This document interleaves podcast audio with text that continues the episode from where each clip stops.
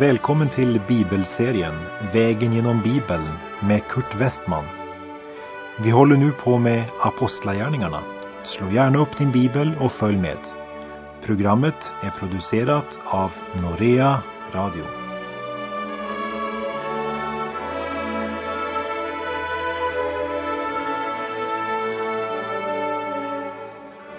Vi har kommit till kapitel 14 i Apostlagärningarna och följer Paulus och Barnabas på deras fortsatta predikoresa. Deras budskap är så klart att det aldrig blir mött med bara likgiltighet, men det drar en skiljelinje. Precis som Simon i templet hade sagt till Maria angående Jesus. Detta barn ska bli till fall eller till upprättelse för många i Israel och till ett tecken som väcker strid. Den engelska King James översättning säger att han ska bli till fall och till upprättelse igen för många och till ett tecken som ska bli motsagt. Den förkunnelse som är så försiktig att den inte fäller någon kan inte heller upprätta någon och förvandla.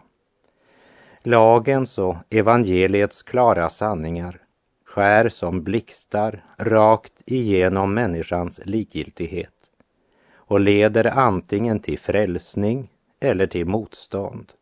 Det är sanningen om Guds ord. Men till religionen, till en slätstruken Kristus, till ett kompromissande budskap utan salt, kan man förhålla sig likgiltigt. Och det är det också många som gör idag. Trots motstånden som Paulus och Barnabas mötte i judarnas synagoga i Pisidien så går de lika väl till synagogan också när man kommer till Ikonium. Här vill jag bara nämna att när den romerska provinsen Galatien upprättades år 25 efter Kristus blev Ikonium huvudstad i provinsen Galatien. Och nu kommer alltså Paulus och Barnabas till Ikonium. Utan tvekan så var det ett område där det var mycket svårt att missionera. Det förstår man om man läser Galaterbrevet. I brevet till församlingen i Galatien skriver Paulus till en församling med en andlighet som är helt felinriktad. Därför besökte Paulus den församlingen fler gånger än andra. Och vi läser i Apostlagärningarna kapitel 14, vers 1 till och med 7. Även i Ikonum gick det till judarnas synagoga och predikade där på ett sådant sätt att en stor mängd judar och greker kom till tro. Men de judar som inte ville tro hetsade upp hedningarna och bröderna och förgiftade deras sinnen. Emellertid stannade Paulus och Barnabas där en längre tid och talade öppet och frimodigt i förlitan på Herren, som bekräftade sitt nåderika ord genom att låta dem göra tecken och under. Men folket i staden delade sig i två läger. Somliga höll med judarna och andra med apostlarna. När dessa förstod att hedningarna och judarna med sina ledare i spetsen hade satt sig i sinnet att misshandla dem och stena dem flydde de till Lystra och Derbe, två städer i Lykaonien och trakterna däromkring. Och där fortsatte de att förkunna budskapet. Paulus och Barnabas förkunnar ordet i Andens kraft och förkunnelsen drar en skiljelinje där den som lyssnar måste välja. De var tvungna att ta ställning. Många kom till tro medan andra slöt sig samman med hedningarna och förföljde apostlarna. Deras budskap blev någon till fall och till återupprättelse. Men de som inte lät sig fällas av evangeliet blev fiender. För budskapet var så pass klart att de som inte tog emot det var tvungna att börja motarbeta det. Jesus själv sa i Lukas 11.23 Den som inte är med mig är emot mig och den som inte samlar med mig han skingrar. Antingen eller var Jesu klara budskap. Och Paulus och Barnabas var Jesu lärjungar och de förkunnade samma kompromisslösa, revolutionerande budskap. Det är något vi verkligen borde tänka grundligt över i våra dagar om vi varit trogna den arven.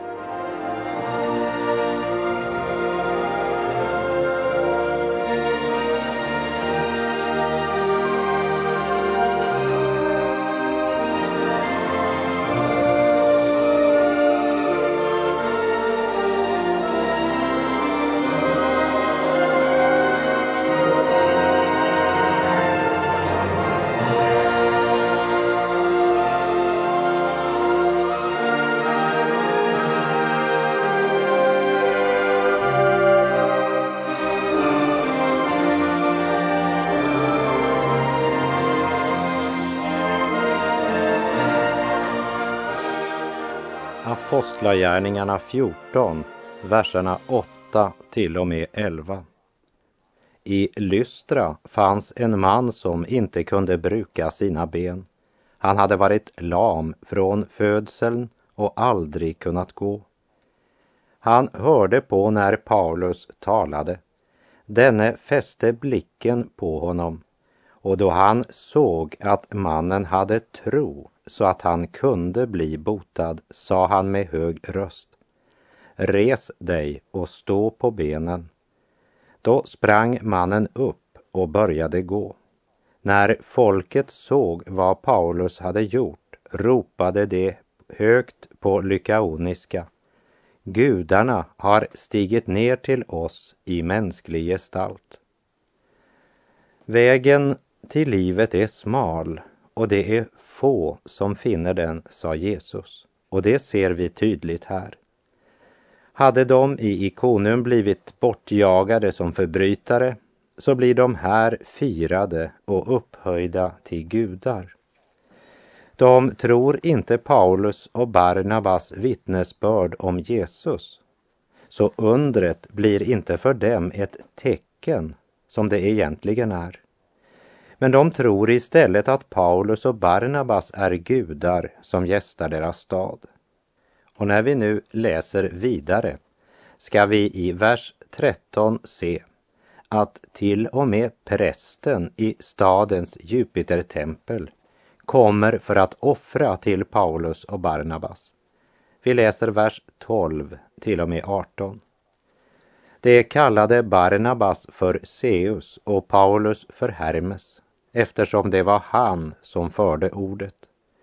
Prästen i Seustemplet utanför staden kom med tjurar och blomsterkransar till portarna och ville offra tillsammans med folket.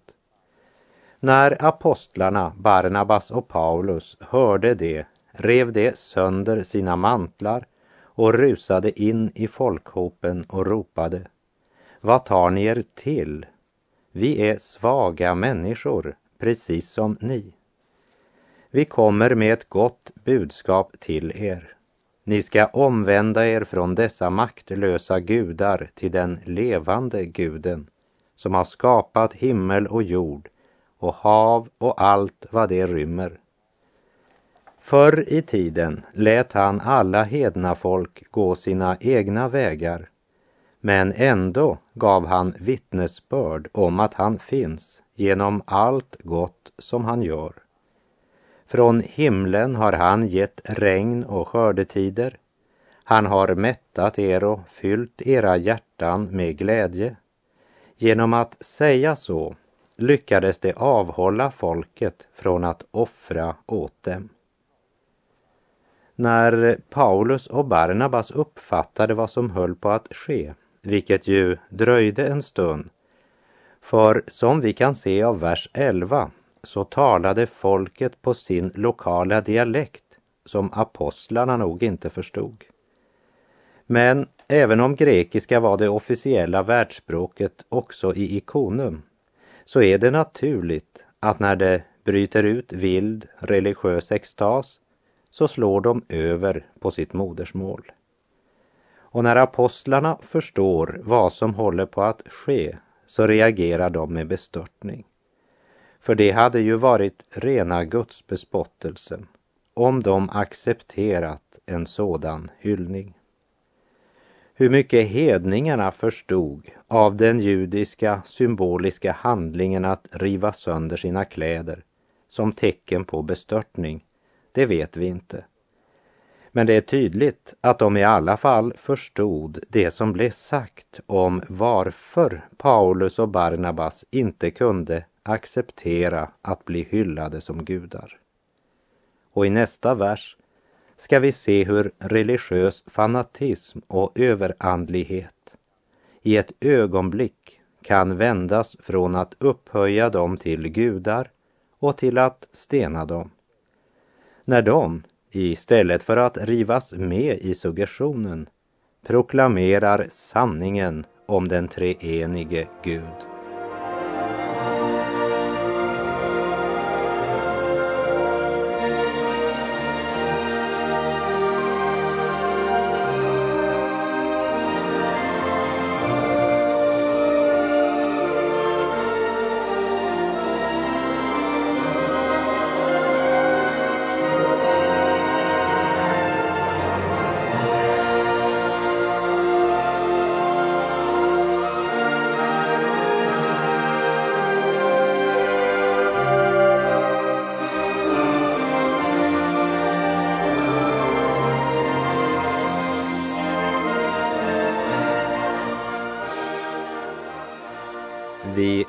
Läser i Apostlagärningarnas 14 kapitel, vers 19 och 20.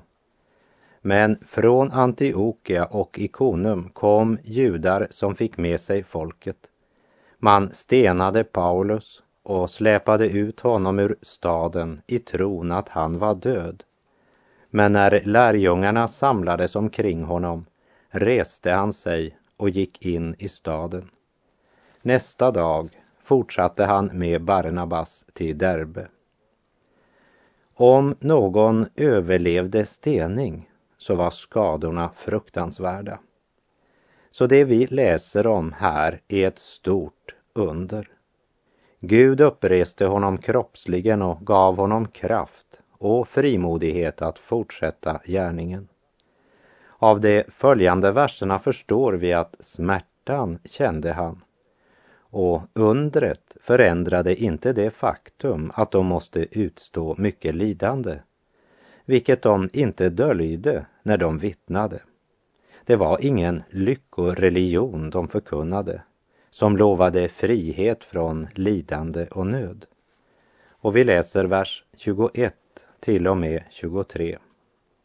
Här förkunnade de evangeliet och gjorde många till lärjungar. Sedan återvände de till Lystra, Ikonium och Antiochia och styrkte lärjungarna och manade dem att behålla sin tro. Vi måste gå igenom många lidanden för att komma in i Guds rike, sade de.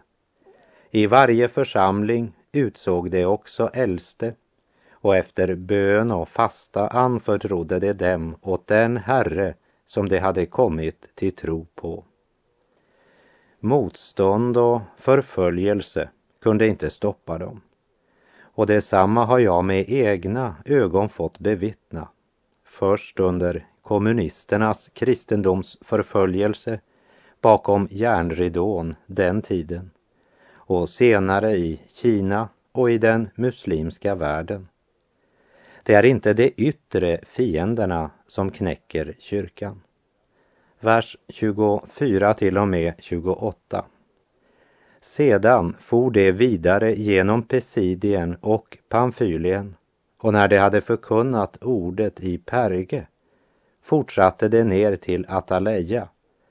Därifrån seglade de till Antiochia, den plats där man hade överlämnat dem åt Guds nåd inför det uppdrag som de nu hade fullgjort. Efter sin ankomst dit kallade de samman församlingen och berättade om hur mycket Gud hade gjort genom dem och hur han hade öppnat trons dörr för hedningarna. Och det stannade en ganska lång tid hos lärjungarna där. Nu hade det förverkligats. Evangeliet hade nått till hedningarna. Och församlingen som hade sänt ut Paulus och Barnabas får en färsk rapport om vad som skett och vad Gud gjort genom dem. Korsets budskap hade steg för steg nått från Jerusalem vidare till hela Judeen och till Samarien och nu var det på väg till jordens yttersta gräns. Och en dag så kom det också till Sverige. Det var Anskar som kom till oss med budskapet. Det kostade honom livet. Han blev martyr. Men därför att han var villig att komma till oss med budskapet och villig att dö för att vi skulle få evangeliet. Därför bär vår kära svenska fana korsets tecken. Sverige, Finland, Norge, Danmark, Åland och Island har alla den korsmärkta fanan. Gud give att vi idag, mitt i vår gudlösa kultur som har vänt Gud ryggen, på nytt kunde få uppleva väckelsens under. Inte en uppjagad stämning som gör vittnena till gudar. Inte heller en hedendom som stenar sanningens vittnen. Men en Kristustro och en andens vind som dömer synden och leder till omvändelse, förvandling och liv.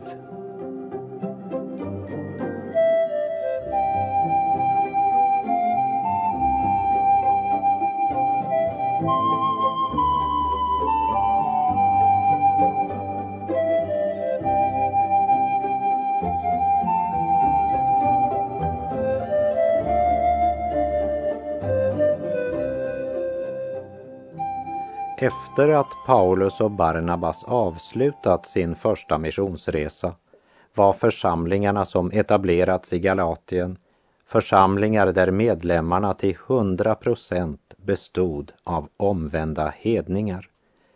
Därmed konfronteras Kristi kyrka med sin första stora kris. I Judeen fanns många hebreiska troende som var fariseer, som inte hade några som helst planer på att ge upp det mosaiska systemet och som därför krävde att hedningarna som kom till tro måste komma till församlingen genom det mosaiska systemet. Ja, de går så långt att de hävdar att hedningarna är inte frälsta förrän de blivit omskurna. Nyheterna om den här inre striden når församlingen i Jerusalem. Och apostlarna är